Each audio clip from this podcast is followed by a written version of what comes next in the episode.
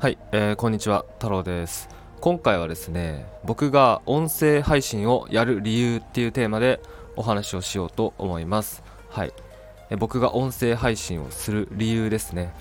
うんで僕普段ですねあのまあ、スタンド FM とあとポッドキャスト。でポッドキャストは Spotify とあと Amazon Music で配信してます。でまあこの3つなんですけど全部ね同じ内容を配信してます。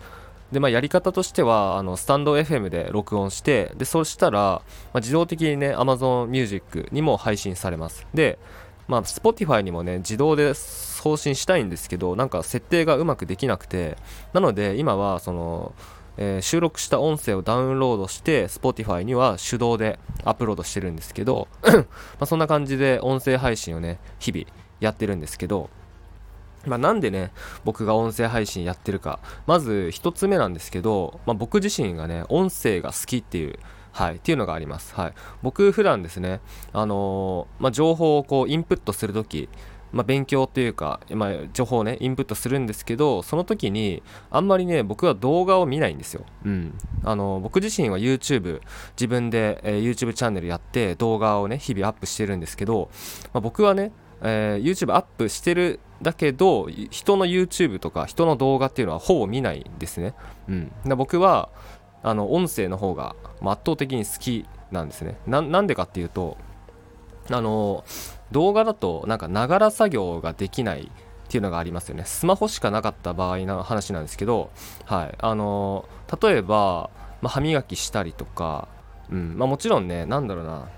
まあ、動画でも音声だけ聞いてればいいんですけど、あとは例えばね、YouTube プレミアムとかサブスク入ったら、えー、YouTube をね、バックグラウンド再生できるんで、なその音声だけ聞くっていう使い方できるんですけど、うん、あの僕結構ね音声聞きながらスマホでなんか作業したりとか音声聞きながらスマホで別のことやったりとかそういう使い方をするんですよ普段。で、そうなると、YouTube でね、こう情報を仕入れるってなると、動画で仕入れるってなると、それができないんですね。他のことやってると、あの、動画見れないと、ストップしちゃうんですね。うん。なので、えー、ポッドキャストとか、スタンド FM で、あの、音声、他の人のね、音声とかを聞きながら作業したりとか、あとは、例えばね、あのー食事しながら、うん、人と食事するときはそんなことしないですけど、1人で食事するとき、僕基本ね、音声を聞いたりとかしてます。うん。音声聞きながらご飯食べたりとか、まあ、結構その、だから、何て言うんだろう、マルチタスクっていうのかな。音声聞きながら、えー、他の作業しながら、えー、なんか食事したりとか、結構そういう感じなんですよ、僕。うん。とか、まあ、歯磨きしながらとか、うん。うん、そうそうそう。そういう感じで普段あの、使ってます。音声配信っていうのは。はい。でまああと音声配信のねいいところっていうのはねなんだろうな。なんすかね。なんて言えばいいかな。なんだろうな。なんか散歩しながらとかもこう聞けるし、うん、だからなんか時間をすごい有効活用できるっていうのがまあありますよね。うん。なので僕は、まあ、自分がねそういう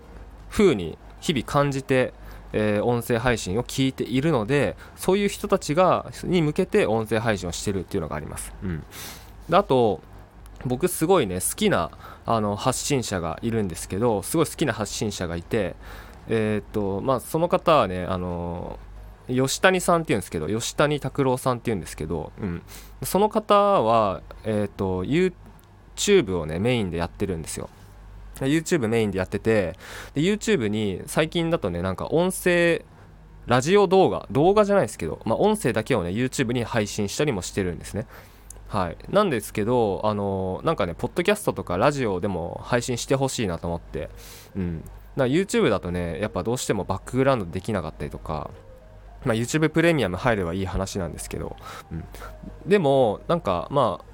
ポッドキャストとかラジオとかやってくれたらそっち聞きたいなって思ったりはしてるんですね。うん、なので、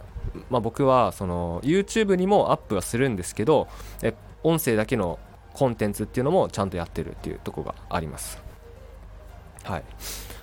まあそれが僕がやってる理由ですかね。うん。で、あと、まあ、もう一つなんですけど、音声配信やる理由のもう一つなんですけど、あの音声をね、聞く人っていうのはね、やっぱねその勉強意欲というか学習意欲が高いっていう、まあ、層が多いんですよ、うん、で YouTube を見る層っていうのはうーん何て言うんだろうな別に悪いって意味じゃないんですけどなんだろうなあんまり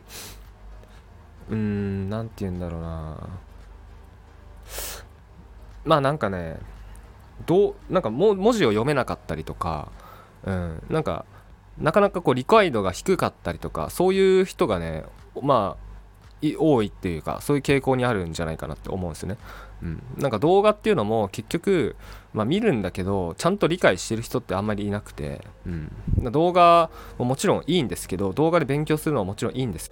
まあ、特にねその YouTube もそうだし TikTok なんかもそうですけどあのー、まあちゃん YouTube にはねいろんなまあ、暇つぶし要素があるわけですよ。エンタメとかお笑いとか、まあ、いろんなそのビジネス以外にもいろんなコンテンツがあるわけじゃないですか,、うん、だそういうのをね日々ねやっぱ見てる人、まあ、そういうのに時間を使ってる人っていうのがねやっぱ多いんじゃないかなと。YouTube にも入り浸ってるっていう層がまあ、多いのでで一方その音声コンテンツっていうのを聞く層っていうのはそのあんまりねそう動画とか見ないじゃないかなと思うんですよね、うんまあ、僕もそうなんですけどあの動画とか見てこう暇つぶしでなんか YouTube 見てとか SNS 見てっていうよりもあのこんな感じでこうなんか時間効率とか考えて音声で学習しながら、え、自分で作業したりとか音声で学習しながらなんかやったりとかそういうことをねやるそうっていうのが音声を聞いてるそうだと思うんですよ。なので僕はそっちに対して、え、情報発信をしてそそういう人たちをこう集めていきたいなっていうのがあるので音声配信をしてるっていうのが、えー、一つあります。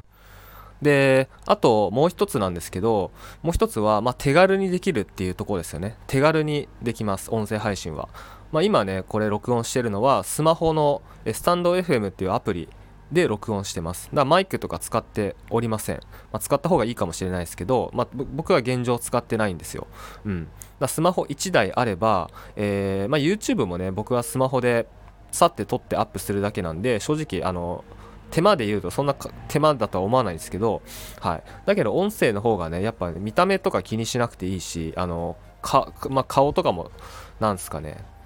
まあ、髪型とかね、気にしなくてもいいし、要はまあ見栄えを気にする必要はないですよね。うん。手軽にできるっていうところがあります。はい。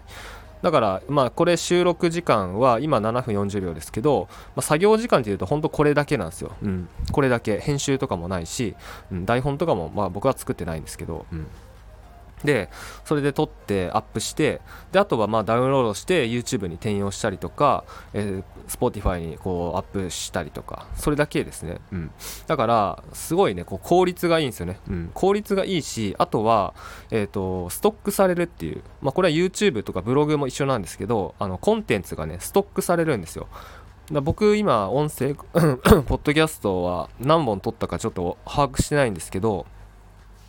まあこれからも続けていくのでそうするとどんどんどんどんねこの音声コンテンツっていうのが溜まっていくのでそうするとまあ一つのメディアになるんですね、うん、でこれここにこのメディアに来てくれた人っていうのが僕の、えー、過去にね撮った音声とかをこう遡って聞いてなんならねこう全部聞いてくれる人とか、まあ、この間、あのー、一人ね、お客さん、お客さんで話したんですけど、あの、僕の音声コンテンツをね、こうなんか延々リピートして、あのー、なんか、モチベーション上げてましたみたいな方もいたんでそういう風に使ってもらえるんですね。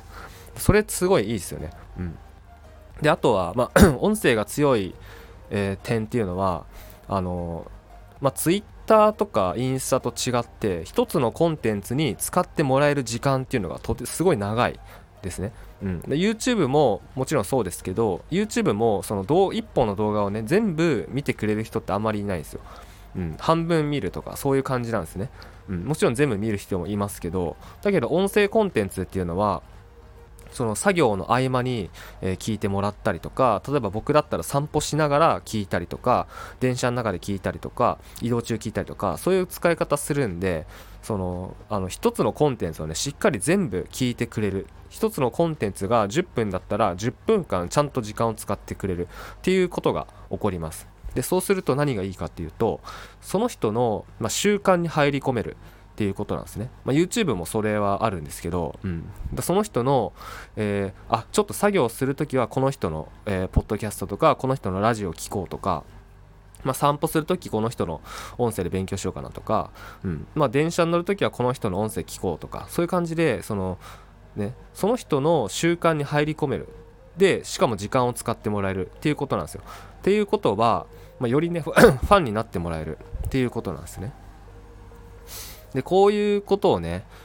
ちゃんとやっていけばあのー、まあ売り上げは上がりますよねと。うんまあ、ファンになってもらってしっかりと価値提供してそして自分の価値観とか、うん、そういうのにそういうのをしっかり伝えて共感してもらってでそうしたそういう人だけが自分の商品サービスっていうのを買ってくれる買っていただけるっていうことになるのでなので音声配信っていうのは、まあ、コツコツね、まあ、簡単にできるのでやっていったらいいんじゃないかなと思います。ということで僕はやってるっていうことですね。